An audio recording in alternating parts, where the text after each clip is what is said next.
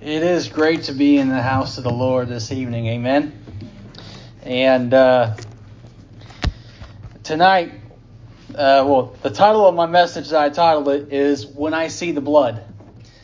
And uh, we're going to be talking about the blood of Christ tonight. And uh, there's nothing more great or more or any anything more powerful than the blood of Christ, amen? amen. It's the blood that sets us free. It's the blood that, it's through the blood that we can be cleansed and be able to go home to be with the Lord forevermore. And uh, so if you have your Bibles, uh, you all can turn with me to the book of Exodus.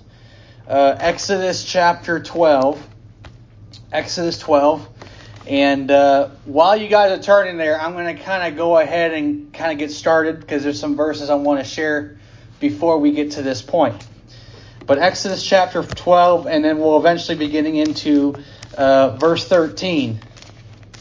Um, so we know that tomorrow's Memorial Day, a time to observe and to honor those who have fallen for our nation, for our freedoms. But also, like any day and every day, as we should, we should also take time to honor Christ and what he did for us at the cross. Because it was because of the cross we were able to get our nation. And so, in John chapter fifteen, verse thirteen, it says, "Greater love hath no man than this, that a man lay down his life for his friends." There's no greater love than, than than that. And we see that, you know, in John three sixteen, "For God so loved the world, he gave his only begotten Son, that whosoever believeth in him should not perish, but have everlasting life." This is the greatest love and gift we can ever receive, is what Christ did at the cross. And so we see that the blood of Christ, it's through the blood of Christ that we can be saved and cleansed. In Hebrews nine twenty-two, it says, "And almost all things are by the law purged with blood, and without shedding of blood is no remission." And I, I like what Charles Spurgeon says. He says that there may be some sins of which a man cannot speak, but there is no sin which the blood of Christ cannot wash away. In other words, that what Spurgeon is saying is that no matter what sin you've committed, it can be washed away. No. We all think that we're too wicked to get saved, or we God can't do this and God can't do that. Well, first of all, we shouldn't limit God to what he can or cannot do. That's a mistake on our on our part. And secondly, let's take a look at the Apostle Paul. The Apostle Paul persecuted the church. He was a murderer. He was a thief. He broke the whole law. And yet he was one that had a zeal for the law, bragging about how he kept the law and all this. He never kept the law, not as a Pharisee. But you want to know something? On the road to Damascus, Christ got a hold of him. And he was a Pharisee. Christ got a hold of that Pharisee, and guess what? He got born again. If God could do that for a Pharisee, how much more can he do that for anybody else? We ought not to we ought not we ought not to think that God can't save certain people, because he can. Um, in First John chapter five, verse sixteen, it says, "If any man see his brother sin a sin which is not unto death, he shall ask, and he shall give him life for them that sin not unto death. There is a sin unto death. I do not say that he shall pray for it." Now, we read that passage and we wonder, what is that sin? Well, the, the, the thing is, we don't know what that sin is. There's probably a very good reason why we don't know what that is. And it's kind of going up to what Spurgeon said, is that there may be sins of which man cannot speak. There are just, we don't know what this particular sin unto death is. Most likely, and it could just be me, but it could be something that is done by a believer to a point where God says, it's time to take you home. I don't know. Uh, we don't know what this sin unto death is. And I really don't want to speculate on it, you know, if that makes sense. Um, in John chapter one, verse twenty, uh, twenty-nine, it says, the next day John seeth Jesus coming unto him, and saith, behold, the Lamb of God, which taketh away the sin of the world. You know, this was right before Jesus was baptized. And right there, John was declaring, this is the Son of God who would be crucified for you. Because how was it that he was going to take away the sin? By shedding his blood and dying on that cross. But you know what the good news is?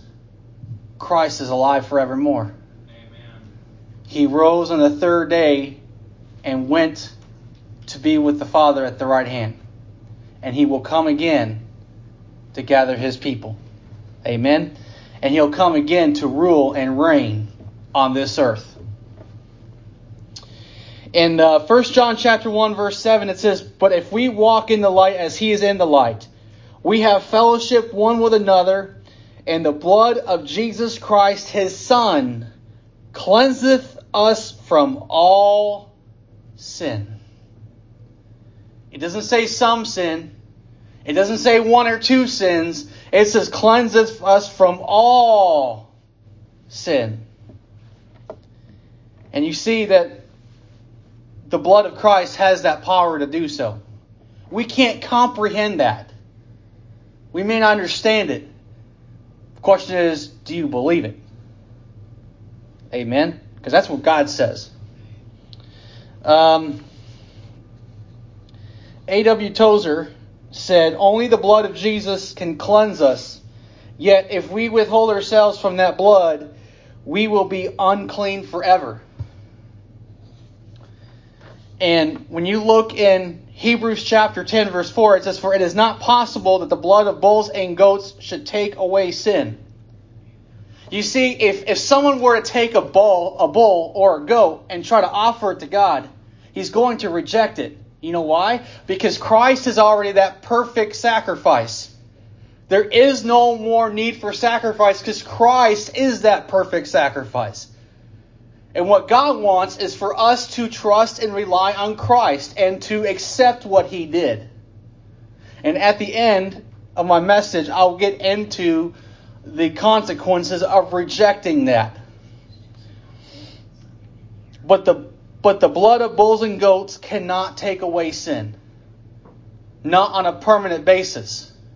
You see, we see that in the Old Testament, but that was only to be a temporary measure.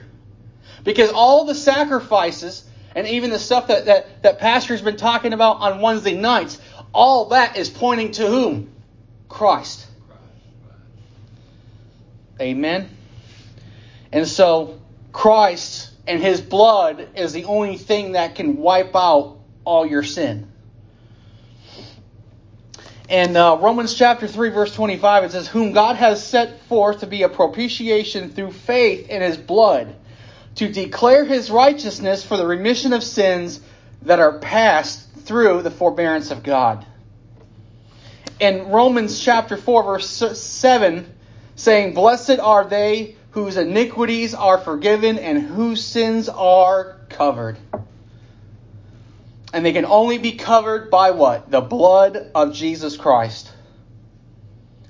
In Romans six twenty-three, we know this. For the wages of sin is death, but the gift of God is eternal life through Jesus Christ our Lord. And that gift came at a price. That price was the spilled blood of Christ and being crucified on that cross in our place. That, that gift came at a price. It's not a free gift, but we can receive it freely. Therefore, it's a gift. But we see that the blood does not just save and cleanse, but also gives us protection. Now here's where, here's where we're going to get into Exodus. Exodus twelve thirteen. It says, and the blood shall be a token upon the houses where ye are.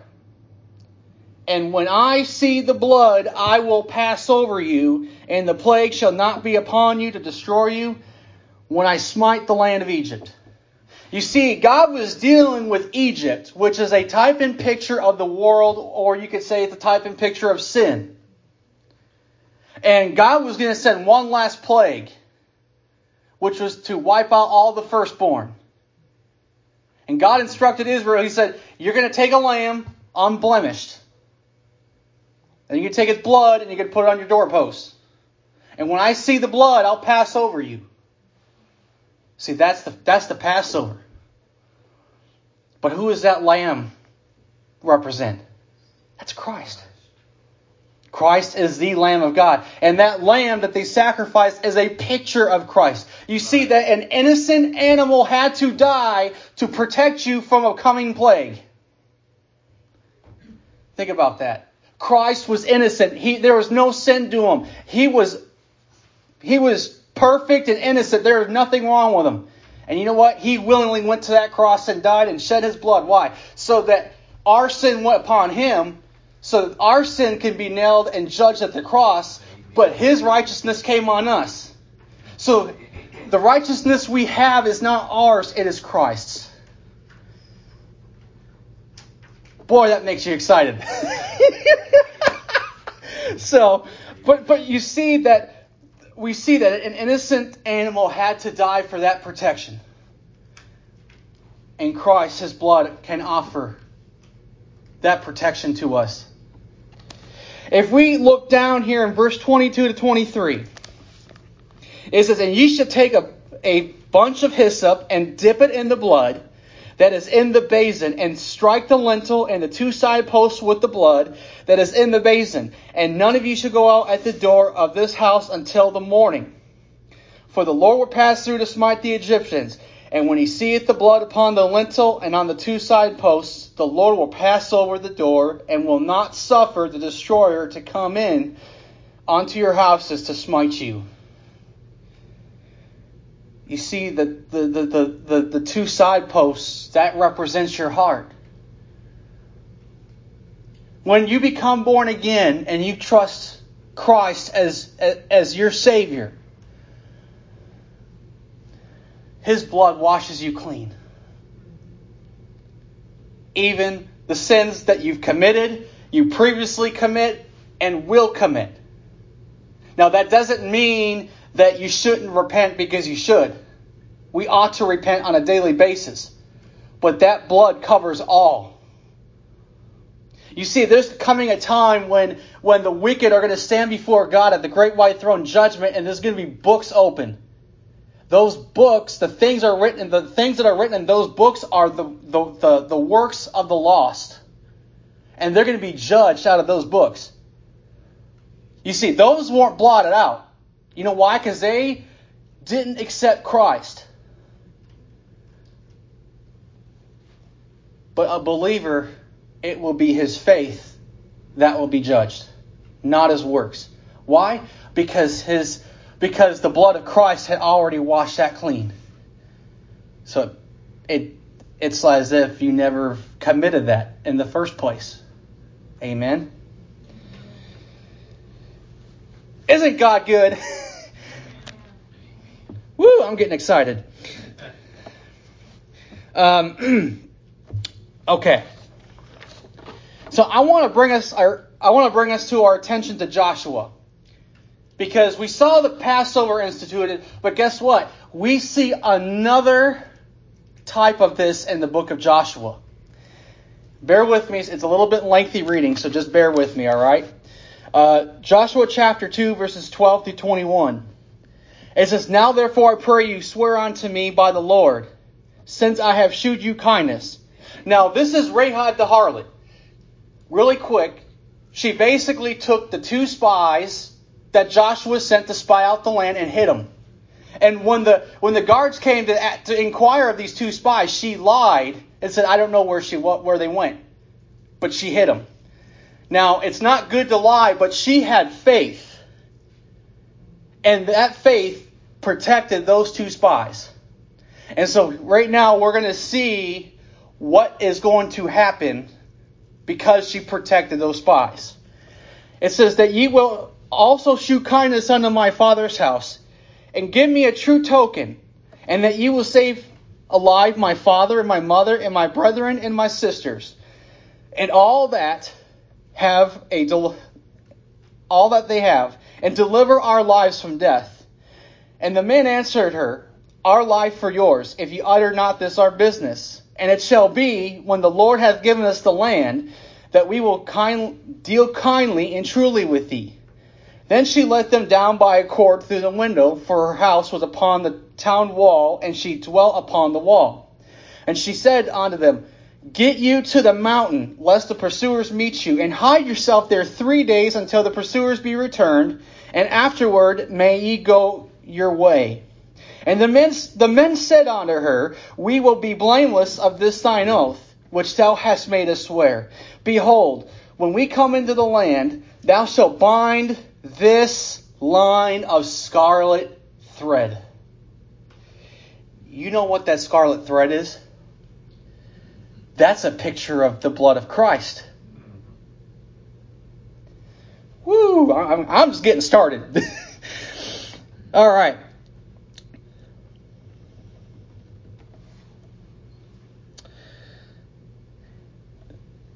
So thou shalt bind this line of scarlet thread in the window, which thou didst let us down by, and thou shalt bring thy father and thy mother and thy brethren and all thy father's household home unto thee. And it shall be that whosoever shall go out of the doors of thy house into the streets, his blood shall be upon his head, and we will be guiltless. And whosoever shall be with thee in the, in the house, his blood shall be, be on our head. If any be upon, if any hand be upon him. And if thou utter this our business, then we will be quit of thine oath, which thou hast made us to swear. And she said, According unto your words, so be it. And she sent them away, and they departed, and she bound the scarlet line in the window. So basically, it was like this. You can't leave the house. You're going to bound that scarlet thread upon your house. No one is to leave the house. If they do, they'll be killed. They have to stay in the house.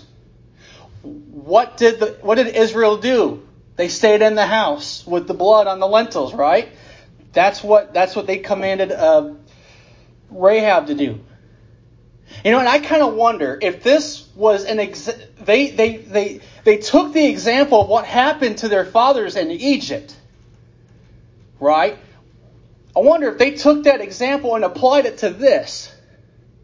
You see what I'm saying? That that I could be wrong on that, but that it's just something to think about. Now, when we go to Joshua six, sixteen to twenty-three, it says, And it came to pass at the seventh time, when the priests blew with the trumpets, Joshua said unto the people, Shout, for the Lord hath given you the city, and the city shall be accursed, even it, and all that are therein to the Lord. Only Rahab the harlot shall live, she and all that are with her in the house, because she hid the messengers that we sent. And ye in any wise keep yourselves from the accursed thing, lest ye make yourselves accursed when ye take of the accursed thing, and make the camp of Israel a curse, and trouble it. But all the silver and gold and vessels of brass and iron are consecrated unto the Lord. They shall come into the treasury of the Lord. So the people shouted when the priests blew with the trumpets.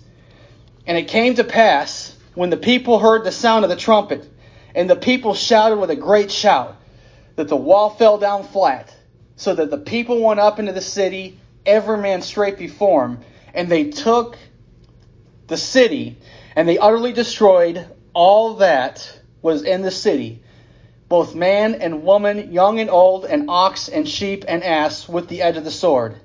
But Joshua had said unto the two men that had spied out the country, Go into the harlot's house, and bring out thence the woman and all that she hath, as ye swear unto her. And the young men that were spies went in, and brought out Rahab, and her father, and her mother, and her brethren, and all that she had. And they brought out all her kindred, and left them without the camp of Israel. You know, you see that they had they, they put the scarlet thread on the house, and you know what? Everyone stayed in. So it wasn't just Rahab that stayed in, her whole family stayed in. You know what that means? Not just Rahab had faith, but her whole family. You know, this reminds me of the account in Acts, and we'll get to that, about how the prison guard, he says, what must I do to be saved? He said, and, and Paul and Silas said, believe on Jesus Christ, and you and your whole household will be saved. You know, and, and, and that is what we see here with Rahab and her family. They were delivered because of faith. Amen. So in Acts chapter sixteen, verse twenty-seven to thirty-four, it says, and the keeper of the prison, awaking out of his sleep, and seeing the prison doors open, he drew out his sword and would have killed himself, supposing that the prisoners had been fled. But Paul cried with a loud voice, saying, do thyself no harm, for we are all here. Then he called for a light and sprang in and came in, trembling, and fell down before Paul and Silas, and brought them out, saying, sirs, what must I do to be saved? And they said, believe on the Lord Jesus Christ, and thou shalt be saved, and thy house. Just like Rahab and her family. And they spoke on, upon and they spoke upon him the word of the Lord, and to all that were in his house. And he took them the same hour of the night, and washed their stripes, and was baptized, he and all he and all his straightway. And when he had brought them into his house, he set meat before them, and rejoiced, believing in God with all this house. Amen. So, we see that the blood of Christ offer, we can get protection from the blood of Christ. We see that plainly in Scripture. We see that with Rahab. We see that even with You know, Israel and Egypt, and we also see it with this man, this jailer. You see, this jailer, he already believed. That's why Paul and Silas said to believe on the Lord Jesus Christ. Why? Because Paul and Silas, when they, when they were in prison, they were worshiping. They were worshiping and praising God. And you know what? Most likely that jailer heard. And at that point, he believed. He just wanted to know how to become saved. And he did. He and his whole household. And that is a promise even today that we can have assurance of. But we need to pray. Amen. And commit it to God's hands, because God will do it on his time. Now we see, let's get into how the blood gives life. In Genesis chapter nine, verse four, it says, but flesh with the life thereof, which is the blood thereof, shall ye not eat. And why is this? Because in the blood is life. Life is in the blood. And we'll see here in Leviticus how God said you're not to eat anything with the blood in it. In Leviticus chapter seventeen, verses ten through fourteen, it says, and whatsoever man there be of the house of Israel, or of the strangers that sojourn among you, that eateth any manner of blood, I will even set my face against that soul that eateth blood, and will cut him off from among his people. For the life of the flesh is where? In the blood. And I have given it to you upon the altar to make an atonement for your souls. Remember, without the shedding of blood, there is no atonement. Amen. So there must be a shedding of blood in order to have an atonement. For it is the blood that maketh an atonement for the soul. Therefore I said unto the children of Israel, no soul of you shall eat blood, neither shall any stranger that sojourneth among you eat blood. And whatsoever man there be of the children of Israel, or of the strangers that sojourn among you, which hunteth and catcheth any beast or fowl that may be eaten, he shall even pour out the blood thereof and cover it with the dust. For it is the life of all flesh. The blood of it is for the life thereof. Therefore I said unto the children of Israel, Ye shall not, ye shall eat the blood of no manner of flesh, for the life of all flesh is the blood thereof. Whosoever eateth it shall be cut off. So we see that God is showing us that life is in the blood. There's life in blood. And it's because of the blood of Christ we can have life. And we'll get to that verse here in a moment. You know, Jesus said that whosoever shall eat my flesh and drink my blood will have life. But those who don't won't have life. And like I said, we'll get into that in a minute. And I'll just kind of explain a few things on that, because there could be some misconception. Um, but first, in Deuteronomy chapter twelve, verse twenty-three, it said, "Only be sure that thou eat not the blood, for the blood is the life, and thou mayest not eat the life with the flesh." Now I will say, I'm going to, so the next verse here is John chapter six, verse fifty-three to fifty-six. Now I'm going to read this passage, and it's going to sound like there's a contradiction. But there is no contradiction, because your King James Bible is perfect. And if it's not perfect, or if it has a contradiction, it means that it's not perfect. But that is not the case. Amen? Because your King James Bible is the only pure word of God that we have. Now, this is what Jesus says. It says, "And Jesus said unto them, Verily, verily, I say unto you, except ye eat the flesh of the Son of Man and drink his blood, blood, ye have no life in you. Whoso eateth my flesh and drinketh my blood hath eternal life, and I will raise him up at the last day. For my flesh is meat indeed, and my blood is drink indeed. He that eateth my flesh and drinketh my blood dwelleth in me, and I in him." Now the Jews at that time hated him for saying that. Because they, they, I mean, they knew the law. They said that God, you know, God told us not to eat anything with the blood in it.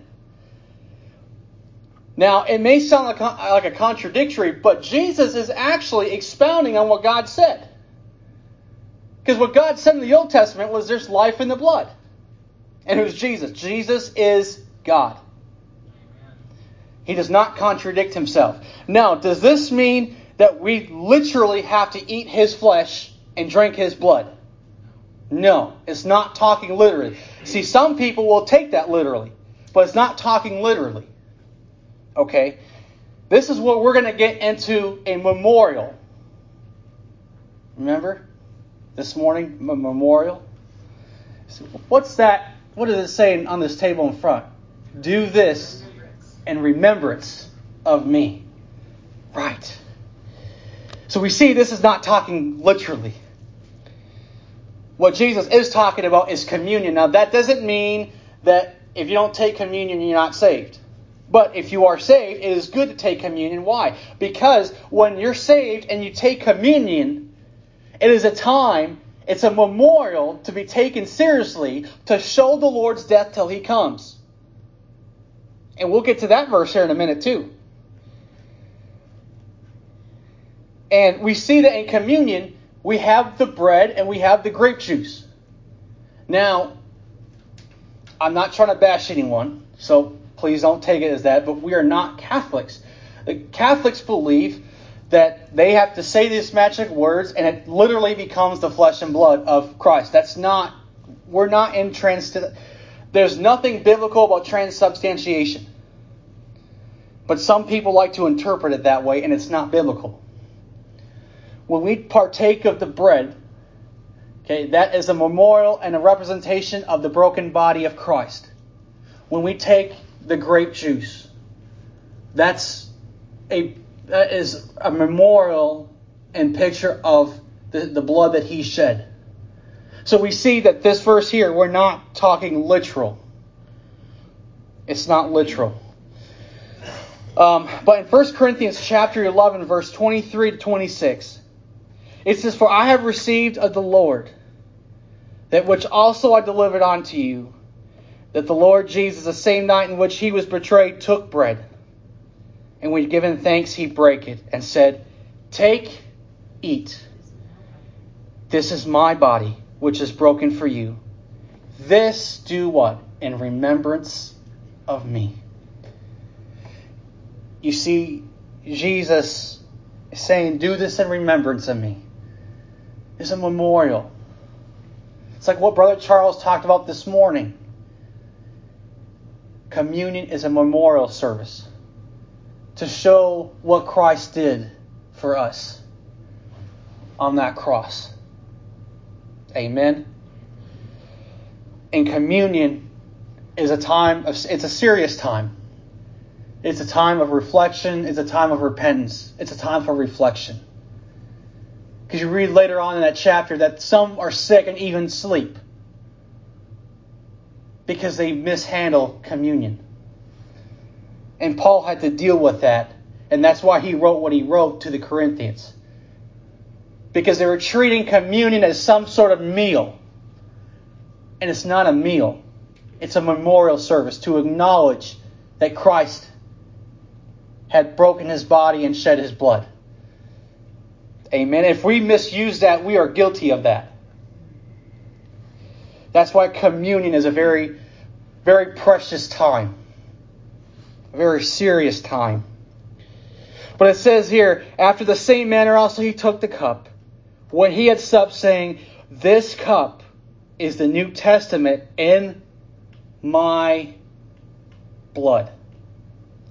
This do ye as oft as ye drink it," and what? "Remembrance of me."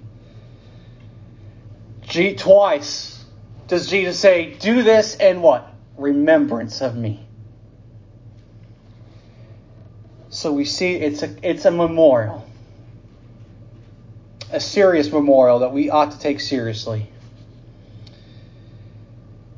Paul then says, "For as often as ye eat this bread and drink this cup, ye do shew the Lord's death till he come."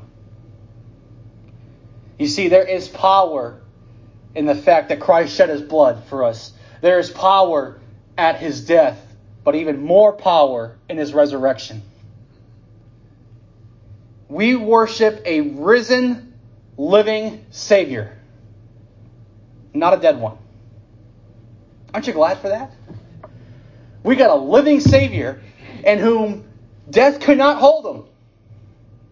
The grave couldn't hold him. Because of that, he overcame. And you know what? Because we are in Christ, we can also overcome as well. Amen. Um, Hebrews chapter ten, verse twenty-six. This is one I kind of want to start winding down here and talking about the consequences of rejecting Christ and essentially rejecting his blood.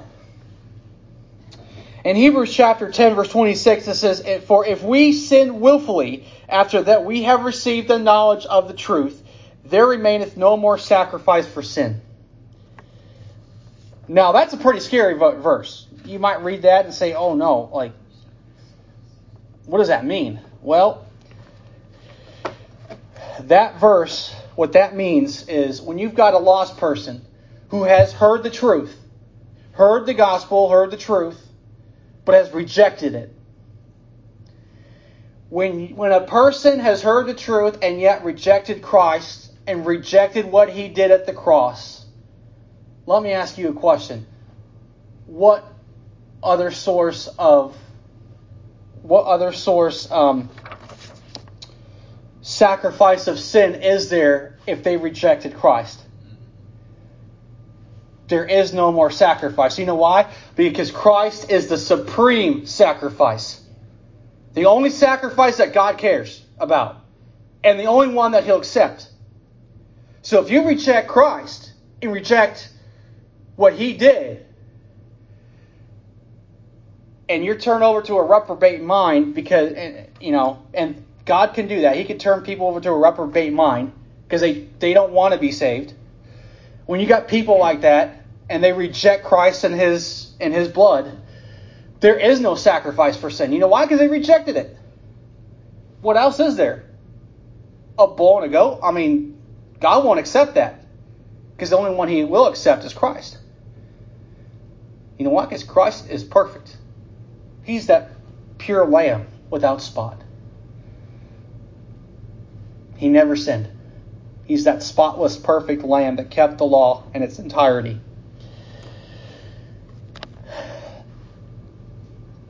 Spurgeon had once said that morality will keep you out of jail, but only the blood of Jesus will keep you out of hell. So if you reject the blood, the very thing that will keep you out of hell, what other sacrifice is there? There is no more sacrifice for sin if you reject that. Last verse and we'll we'll close. With all that we see, we see the truth here in John fourteen six. Jesus said, Jesus saith unto him, I am the way, the truth, and the life. No man cometh unto the Father but by me. You see, it is only Christ and only the blood of Christ that we're able to gain entrance into heaven. Without Christ, we are nothing. It's really sad to see where our nation is going towards. And we can all agree on that. Not saying that we wouldn't agree on any of the things I've said, but what I'm saying is that we're all in agreement that where we're heading as a nation is not good. But you know, the thing is, we deserve a lot worse for what we're guilty of. And the fact that we're still here and still have the right to meet here is a miracle. It shows you God's grace and God's long suffering, because that's who He is. But eventually, God's going to put His foot down and He's going to say enough's enough. And He is a holy God, so He will have to judge sin. Amen. He will have to. But you know what? This is why we need to get right with God. If my people, you know what? Let's. I'm gonna. If y'all want to turn there, you can. Um, but Second Chronicles. Uh, Second Chronicles chapter seven verse fourteen. I promise this will be my last verse.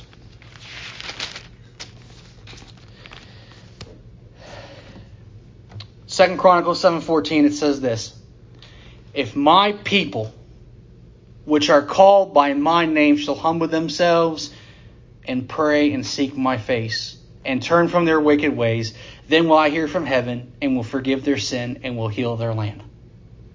You know, God is talking to His people. He's not talking to a lost people. He's talking to His people, to His church. Amen. If we can pray and repent of our sin, God will God promises that He will heal and will forgive and heal the land. Amen. And so if if no if there's and if, if anyone does not know Christ, it's very simple. Cry out to Him, repent of your sin, ask Him to save you. Whosoever shall call upon the name of the Lord shall be saved. Salvation is very simple. We tend to complicate it, but it's very simple. You know, the thief on the cross, he didn't have to pray a special prayer. He didn't have to attend a church or a denomination. He didn't have to say a rosary. He didn't have to take communion. He didn't do, he wasn't, the thief on the cross was on his deathbed. He was dying. But you know what? He believed. You know why? Because he acknowledged that he deserved what he got. But Jesus didn't deserve what he got. And he believed. And you know what? The only thing he wanted was, Lord, remember me when I come into your kingdom. And Jesus said, today you'll be with me in paradise. That's all you have to do is believe. Believe, but not just believe, but believe and put your faith and trust in Him. Because, I mean, anyone could say they could believe, but yet, you know, just because one believes doesn't mean they're born again. Because even the devils believe and they tremble. The key thing is being born again and putting your faith and trust in Him and what He did for you at the cross. Amen? That's how we get saved. So, but other than that, um, that is all I got. So with, with that said,